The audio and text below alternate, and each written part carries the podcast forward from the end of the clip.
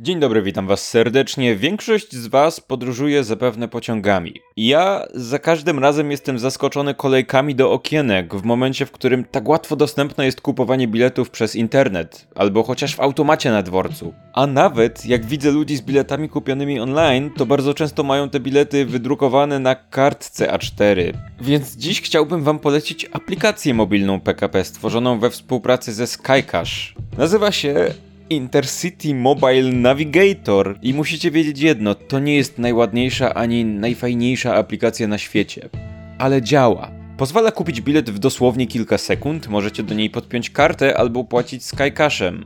Do tego w aplikacji dostępny jest rozkład i jeszcze jedna bardzo przydatna rzecz. Lista opóźnień. No, PKP działa jak działa, więc przynajmniej możecie sobie wybrać miasto, do którego jedziecie i sprawdzić, jaki status ma wasz pociąg. Czy jest opóźniony, a jeżeli tak, to o ile minut. No albo dowolny inny pociąg, jeżeli na przykład odbieracie kogoś z dworca.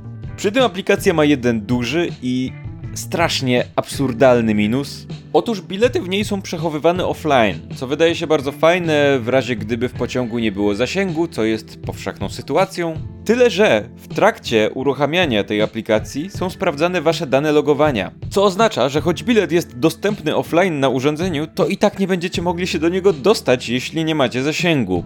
Więc tak czy siak ostatecznie musicie zrobić, nie wiem, screena biletu po zakupie w razie czego.